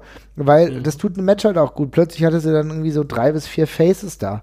Und das macht die Sache halt auch nicht besser. Und du weißt halt jetzt auch nicht, wen du jubeln solltest. Natürlich, ey, Thatcher ganz klar, David Starr ganz klar, Bobby Ganz ist ein fucking Heel. Kannst doch mal ausbuhen. Und, und, und äh, Starr ist halt auch, äh, und, und Dragunov ist halt auch derjenige, der eigentlich gerade Heels darstellen sollte. Hatte aber, wie gesagt, im Match noch nicht so wirklich gemacht. Und da waren eigentlich fast Trigger und ich einer der wenigen, die dann die ganze Zeit irgendwie äh, gesagt haben, dass Ilya Dragunov doch bitte nach Schottland zurückgehen möge zu seinem mhm. Gelles Charakter-Gimmick. Ja, also weiß ich nicht, finde ich nicht einfach. Nee, also da, da hapert es für mich gerade auch tatsächlich und ähm, ich hatte da gehofft, dass da eben mehr Weichen gestellt werden und mehr offensichtliche Weichen auch für die ähm, bald anstehenden großen Shows im Januar. Äh, oder nicht im Januar, sondern im Frühjahr vielmehr, insbesondere mit Blick aufs Karate eben. Und ähm, ja, da bin ich noch so ein bisschen am Hadern. Ich bin ja. natürlich gewillt, da zu gucken, was sich dann die nächsten Wochen, die nächsten Monate erwartet. Wie gesagt, dieses Unsanctioned Match Announcement, das für Hamburg, das vor ja. zwei Wochen oder vor einer Woche kam, das hat mich einfach relativ kalt erwischt und fand es komisch. Ähm, jetzt macht es zumindest so ein minimal mehr Sinn, weil David Starr eben jetzt gerade noch weder Champion ist, noch sich gerade weiter mit, weiter mit Walter anlegt. Ja, mal gucken. mal gucken. Und natürlich auch er so ein bisschen von der Chance beraubt wurde, in einem Three-Way den Titel zu holen. Ne? Ja, aber damit hat der Ilya eigentlich per se nichts zu tun. Nee, ja, eigentlich okay, nicht. Ja. Aber man kann das ja theoretisch so drehen. Ähm, man muss es ein bisschen biegen. Ich, wie gesagt, ich kann es absolut nachvollziehen, dass das Finale dann so zu Ende gegangen ist mit Bobby Ganz als Gewinner, um natürlich dieses Stable, was irgendwann hoffentlich auch bald mal einen Namen bekommt, weiter zu positionieren. Das macht Sinn. Man kann auch nicht immer mit was Gutem enden. Man muss auch die Leute mal ein bisschen ärgern. Finde ich vollkommen verständlich. Alles gut. Aber naja, ich hätte es mir ein bisschen anders gewünscht. Man hätte Davids da auch frühzeitig gegen, mit Walter rausnehmen können, dass es dann nur noch ein Three-Way-Dance ist. Wäre auch okay gewesen. Und ich glaube, wir kommen gerade, wenn wir über Walter sprechen, auch hier ja. zu dem nächsten Ding. Denn es ist wunderbar schön gewesen, diesen Moment zu haben, der ein bisschen, ähm, ja, Gänsehaut einfach bei mir auch gleich wieder gegeben hat. Walter kommt rein, die Theme ertönt. Äh, du weißt, was jetzt passiert. Er war der Mystery Tag Team Partner von Leon van Gasteren äh, gegen die Pretty Bastards. Ziemlich cooles Match. Aber auch hier. Ich weiß, dass am letzten Abend ähm, eines Jahres im Wrestling-Business viele Regeln ausgehoben sind. Aber logisch mag man es mir bitte erklären, denn Walter war für mich in der letzten Zeit eigentlich ein Heal. Ja, also ich, ich, muss auch ganz ehrlich sagen, also ich kann nicht mal, ich kann da nicht mal mit dem bisschen Positiven mitgehen, was du da gerade genau genannt hast. Also ich kann schon nachvollziehen, dass das live ein toller Moment ist, aber ich habe mich beim Lesen wirklich akut drüber geärgert, muss ich ganz ehrlich sagen, weil ja, es können Sachen ausgehebelt sein. Ich hätte mich jetzt nicht darüber aufgeregt, wenn, keine Ahnung, m, m, Axel Dieter Junior jetzt ein Match als Face hat, obwohl er äh, im WWE-Fernsehen bei Imperium irgendwie auftritt. Und ich hätte mich nicht äh, darüber ausgelassen, wenn Emi Sitochi jetzt für einen Tag als Face wiedergekommen ist. Aber Walter ist gerade also dieses David Star Storyline und also vielleicht interpretieren wir das ja auch falsch und das ist gar nicht, überhaupt nicht die Geschichte, die die WXW gerade äh, erzählen möchte. Das kann ja auch sein. Vielleicht haben wir da, Richtig, haben ja. wir da ja alle, vielleicht haben wir da alle zu viel rein interpretiert, aber alle, mit denen ich gesprochen habe, auch immer eine Bubble, keine Frage, haben eigentlich mit äh, damit gerechnet, dass wir auf David Star gegen Walter jetzt zusteuern, so langsam. Ähm, und in diesem Sinne ist Walter für mich schon Teil dieser Main-Event-Szene und da kannst du solche Sachen eben in meinen Augen nicht einfach mal so bringen. Also das ist ein sensibler Part de, de, des Showkonstrukts und gerade wenn dann eben Ilya weiter als Heel irgendwie rumturnt und von der WWE in Matches inserted wird und sowas oder von einem ja, dubiosen Partner mhm. äh, und er davor und dauernd mit Walter gemeinsame Sache gemacht hat, dann geht das in meinen Augen eben einfach tatsächlich nicht klar, dass dann Walter zurückkommt und sein Babyface-Pop holt und sich dann mit Leon von Gasteren, ey, nix gegen Leon, aber das ist jetzt halt auch nicht der Moment, wo Walter irgendwo eingreifen muss, um reinzuhauen. Also das finde ich nicht stimmig und das hat mich auch wirklich gestört und stört mich auch wirklich immer noch. Ja, es ist verständlich, denn es, es passt halt nicht. Also es passt leider gar nicht, denn wir haben ihn in der letzten Zeit in der WXW als klaren Heal wahrgenommen. Und da gibt's auch nichts dran zu deuteln. Der war Heal. Der hatte keinen Bock auf die WXW. Der hatte auch keinen Bock auf die Fans nach dem Gimmick. Ich, ich kann mir das nur so erklären. Und äh, deswegen können wir vielleicht das eine mit dem anderen auch gleich verflechten, bevor wir so separiert darüber reden. Dass es der vorzeitige Fastabgang von Walter in der WXW war. Mhm. Also für mich ist das, wenn du es jetzt so machst, wie du es am Samstag gemacht hast, dann ist es in Ordnung, wenn du gleichzeitig damit sagst, okay, für mich, fürs Erste, war es das hier. Dann kann ich es verstehen, weil du dann äh, auf der einen Seite den Pretty Bastards nochmal ordentlich eingeheimst hast, du hast die auf ein Level gebracht, was ganz cool ist, und gleichzeitig hast du dann die Chance gehabt, äh, mit Leon van Gasteren nochmal cool was zu machen. Das finde ich gut. Aber du hast es auf der anderen Seite dann logischerweise auch verpasst, die Story weiterzutragen, wenn es überhaupt die Möglichkeit gibt. Wenn es die Möglichkeit nicht gibt, verstehe ich es, weißt du? Ja, dann warst du davor halt falsch positioniert. Also wie man es dreht und wendet, ich finde, dann hat man zu viel drauf gesetzt und zu viel David Starr in den Mittelpunkt gestellt und diese Feder auch noch in den Mittelpunkt gestellt. Ähm, ich bin auch echt niemand, der jetzt irgendwie Instant Gratification möchte, der jetzt sagt, das muss jetzt sofort kommen, muss jetzt sofort kommen. Aber ich finde es dann von der Geschwindigkeit gerade komisch erzählt, wenn das da noch hingehen soll. Und ja, dieser vorzeitige Abgang von Walter ist die andere Geschichte. Wir haben da ja auch noch was gehört bezüglich des, der, der Academy, da kommen wir auch noch drauf. Mhm. Ähm, aber gerade ist es auch so, für mich ist jetzt das Gefühl, was Walters anwesend in der WXW ist, gerade doch mal gekippt. Und ich muss sagen, diese Geschichte mit, mit, mit, mit, mit Star, die ist auch ein sensibles Thema. Das, ich meine, meine, mein, also das Excitement, was man dafür hat, das kann eben auch schnell kippen.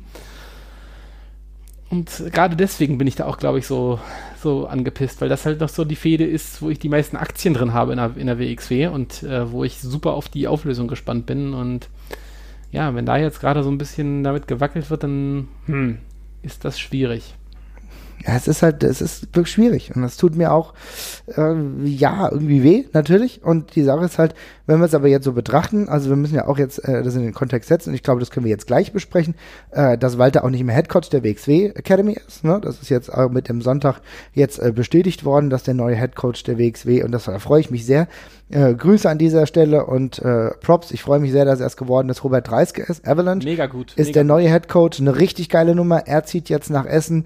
Er wird äh, die vielen jungen, coolen Talente die Bock haben äh, zu wrestlen, die Bock haben, mehr zu erfahren über das Wrestling-Business, wird er äh, stellvertretend bzw. leitend betreuen. Hat ein super Team mit Jay Skillett beispielsweise, der einer der anderen Head Coaches ist, der, glaube ich, auch sehr viel Arbeit in der letzten Zeit da reingesteckt hat. Eine super Sache. Gut, dass es da einen flüssigen und qualitativ hochwertigen Übergang gibt. Aber das zeigt für mich natürlich auch, dass der Lebensmittelpunkt von Walter sich auch ein Stück weit verschiebt. Ja, das äh, sieht gerade extrem danach aus, auf jeden Fall, das stimmt. Ja, also anders kann ich es nicht sagen. Ich glaube, es wird äh, leider so sein, dass wir vielleicht Walter wirklich gar nicht mehr großartig sehen. So könnte ich es mir wahrscheinlich am ehesten vorstellen, weil sonst ergibt es halt keinen Sinn mit Leon, ne? Hm, ja. Muss man so nehmen. Dann muss man auch gleichzeitig überlegen, wie man mit David Starr weiter verfährt, weil äh, wenn dieser gewichtige Teil dann wegbricht, ja, ähm, muss man ja David Starr was anderes zu tun geben, äh, weil so einfach im Nichts versanden lassen kann man solche Storylines dann vielleicht auch nicht. Muss mal gucken, ist schwierig auf jeden Fall. Du hast eben noch angesprochen, ähm, Carsten Beck, ich finde, das ist ein, auch ein schwieriges Moment, da muss man Acht geben. Ich finde den Heel-Turn per se erstmal interessant, aber gerade in Verbindung mit Amal finde ich das schwierig. Das sieht alles so, ja, wie soll ich sagen, es sieht alles äh, nicht Sugar Daddy-mäßig aus. Es sieht alles eher so aus, als hätte er die Kontrolle und sie müsste sich ihm annähern, damit sie das bekommt, was sie will. Also es, irgendwie sieht es aus nach einer toxischen Beziehung.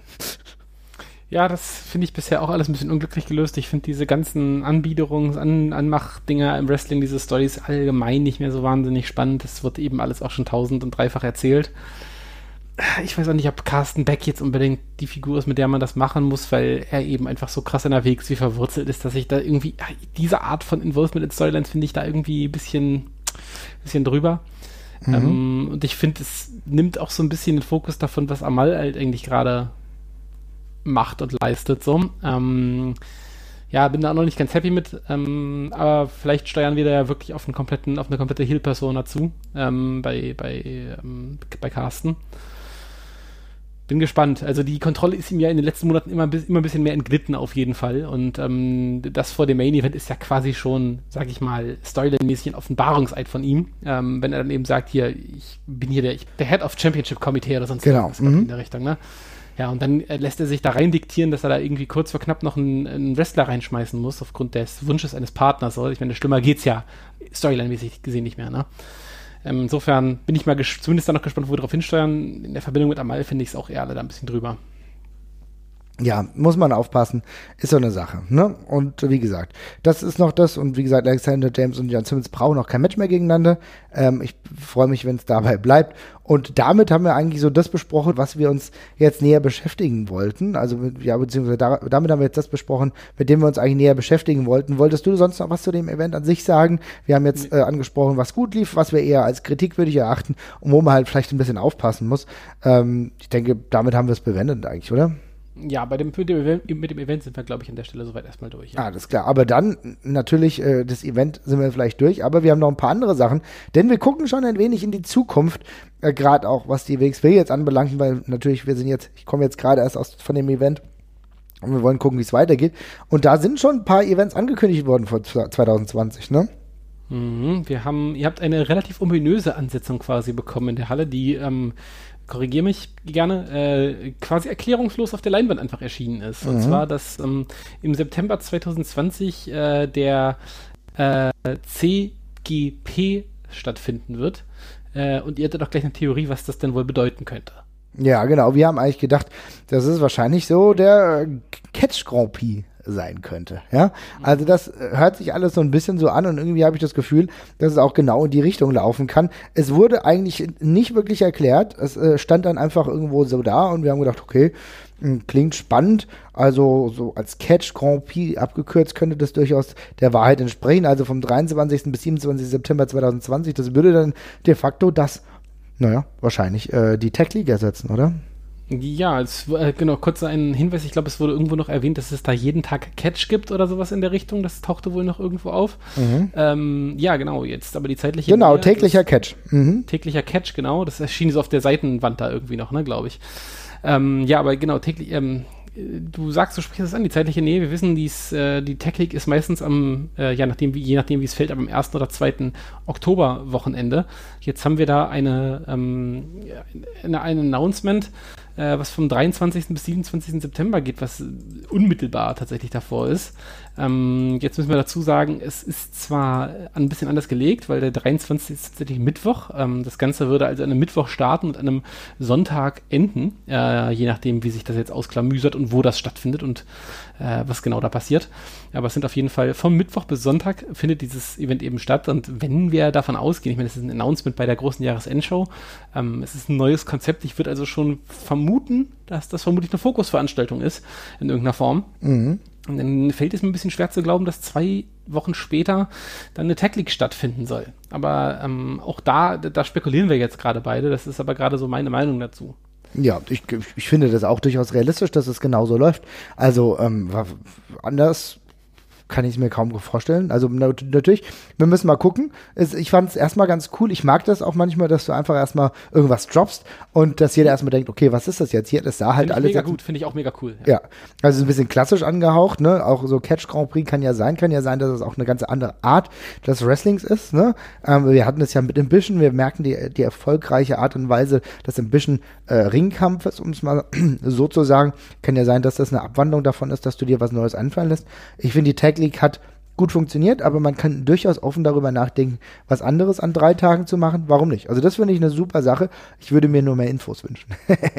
ja, genau, das, äh, das auf jeden Fall. Ähm, ich habe jetzt gerade nochmal parallel nachgesehen. Also es ist wohl tatsächlich so, dass es äh, fest bestätigt ist als ähm, das Marquis-Event in dem Zeitraum, in Q3 quasi. Mhm. Ähm, also 25. bis 27. September wurde wohl mal announced und jetzt kommen da noch zwei Tage drauf. Also vielleicht können wir uns auch glauben, vielleicht kann man sich so ein bisschen äh, vorstellen, dass das Wochenende per se wieder die Hauptshow wird, äh, inklusive dem ganzen drumherum und es vielleicht zwei Shows davor gibt. Ähm, Im Grunde hatten wir das ja, wenn wir ganz ehrlich sind, ja auch bei der Tech League schon so. Es ging ja im Grunde auch schon am Donnerstag los mit Inner Circle. Jetzt wäre noch eine Show mehr drin, also von der Masse her wäre es jetzt gar nicht mehr so wahnsinnig viel mehr. Ähm, bloß könnte man eben noch eine Storyline halt äh, wirklich zwei Tage länger erzählen, weil diese Inner Circle Events ja immer so ein bisschen ein reiner Bonus waren an der Stelle.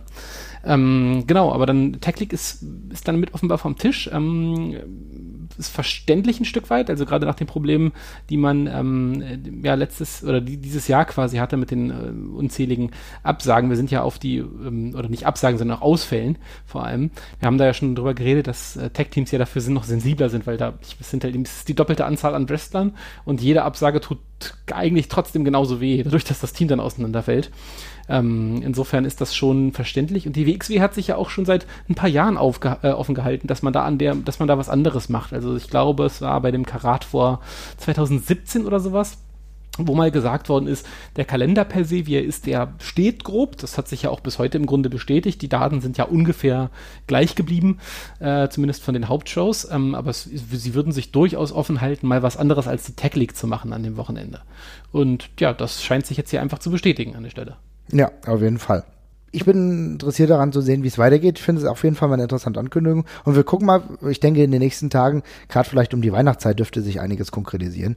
Ähm, da wird sicherlich das eine oder andere gedroppt, wie zum Beispiel auch die Tatsache, dass wir ja noch weitere Karat-Teilnehmer brauchen. Jetzt für den zweiten Karat-Tag wurde jetzt announced, ähm, und zwar, dass Alex Shelley da ist. Ne? Alex Shelley, mhm. aber nur für den zweiten Tag, also nur als Special Guest mehr oder weniger.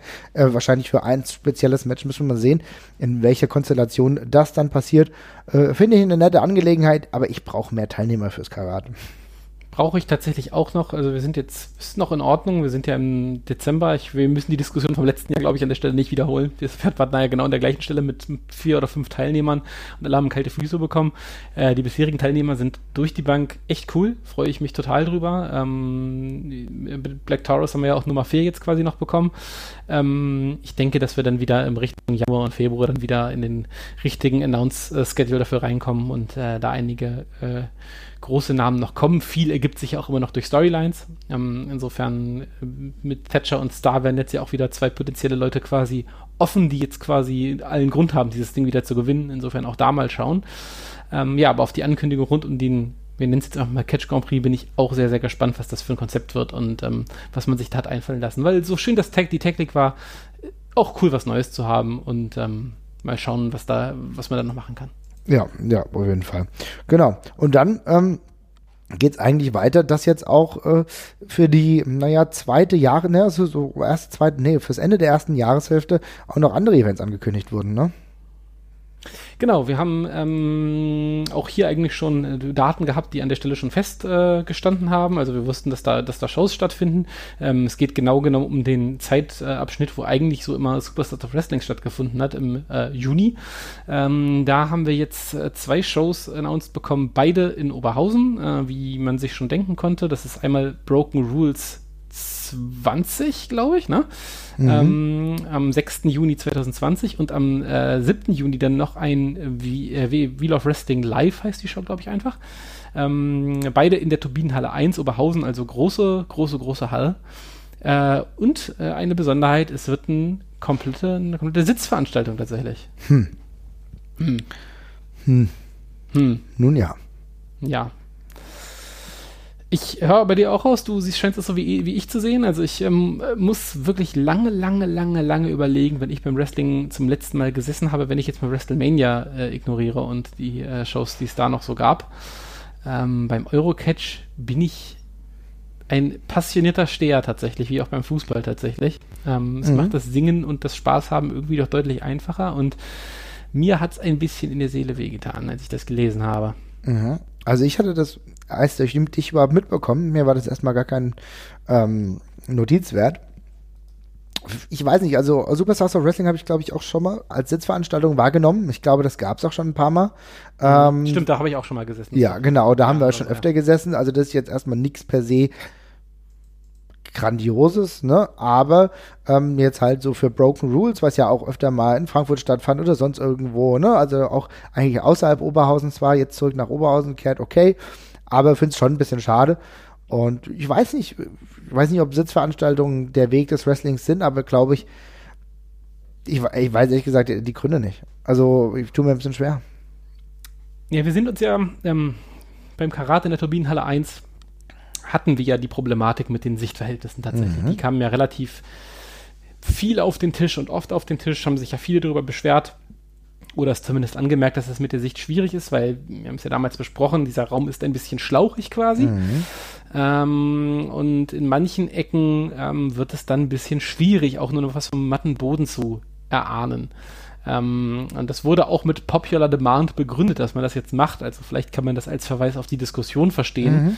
Ähm, äh, würde insofern schon Sinn machen. Ich muss dazu auch nochmal sagen, es gab bereits die Nachfrage, ob das jetzt für alle Future Oberhausen-Events gilt. Es wurde explizit nochmal bestätigt, dass es jetzt erstmal nur für diese beiden Events gilt oder dass es nur für diese beiden Events gilt. Nicht erstmal, sondern Sie haben gesagt, es gilt nur für diese beiden Events.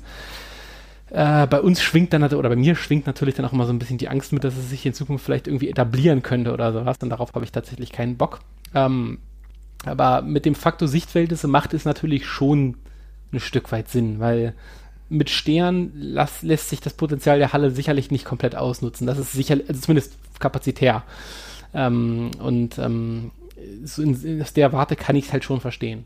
Ich meine, das ist doch auch vollkommen okay. Auch vollkommen rational begründbar, dass man dann sagt, okay, man geht dann auf diese Steherposition ähm, weg und äh, nimmt und geht dann halt eher auf diese Sitzplätze. Kann ich nachvollziehen, genau mit der Begründung. Du hast äh, gestern auch wieder gemerkt, wenn es voller wird, dann ist es halt auch für Leute mit unterschiedlichen Größen einfach schwierig, irgendwo was zu sehen, insbesondere, weil man auch sagen muss, dass diesmal das Podest nicht aufgebaut wurde. Es gab keinerlei Podest.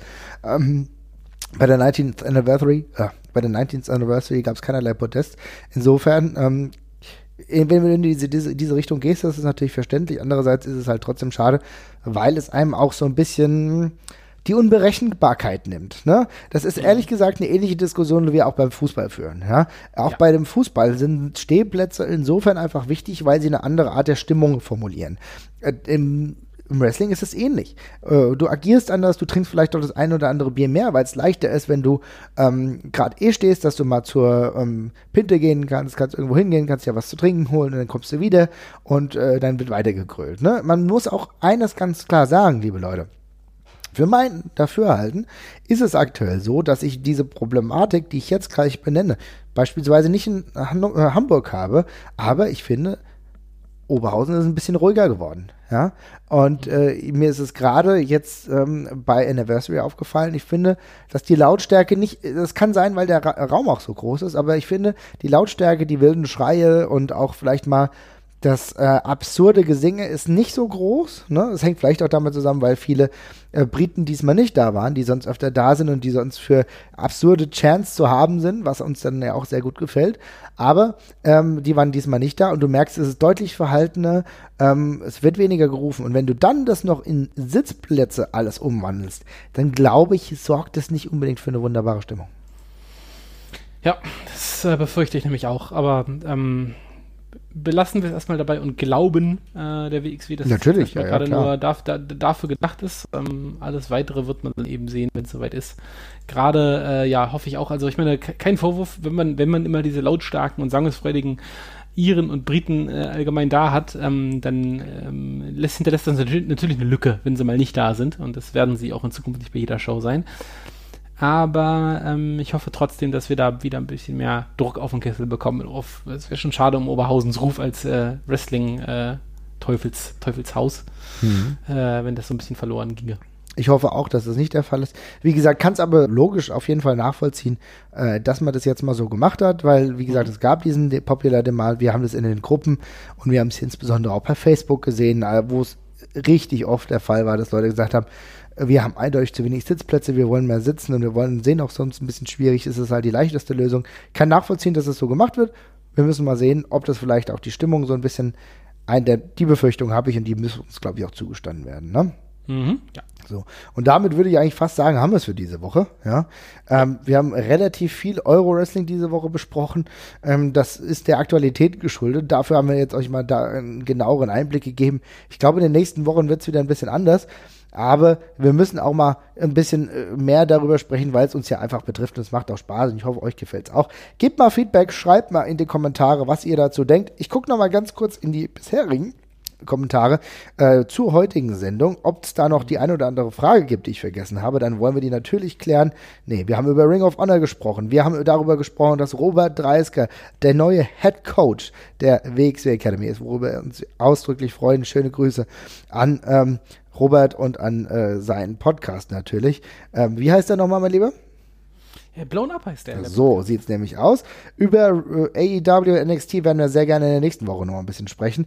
Und ansonsten mhm. haben wir eigentlich, glaube ich, alles abgedeckt. Ich wünsche dir einen guten Abend, es hat mich sehr gefreut und wir hören uns ganz bald wieder. Schreibt, liked und ähm, ja. Bewertet. Sehr gerne bei, auch bei, bei iTunes. iTunes. Auch. Oh ja.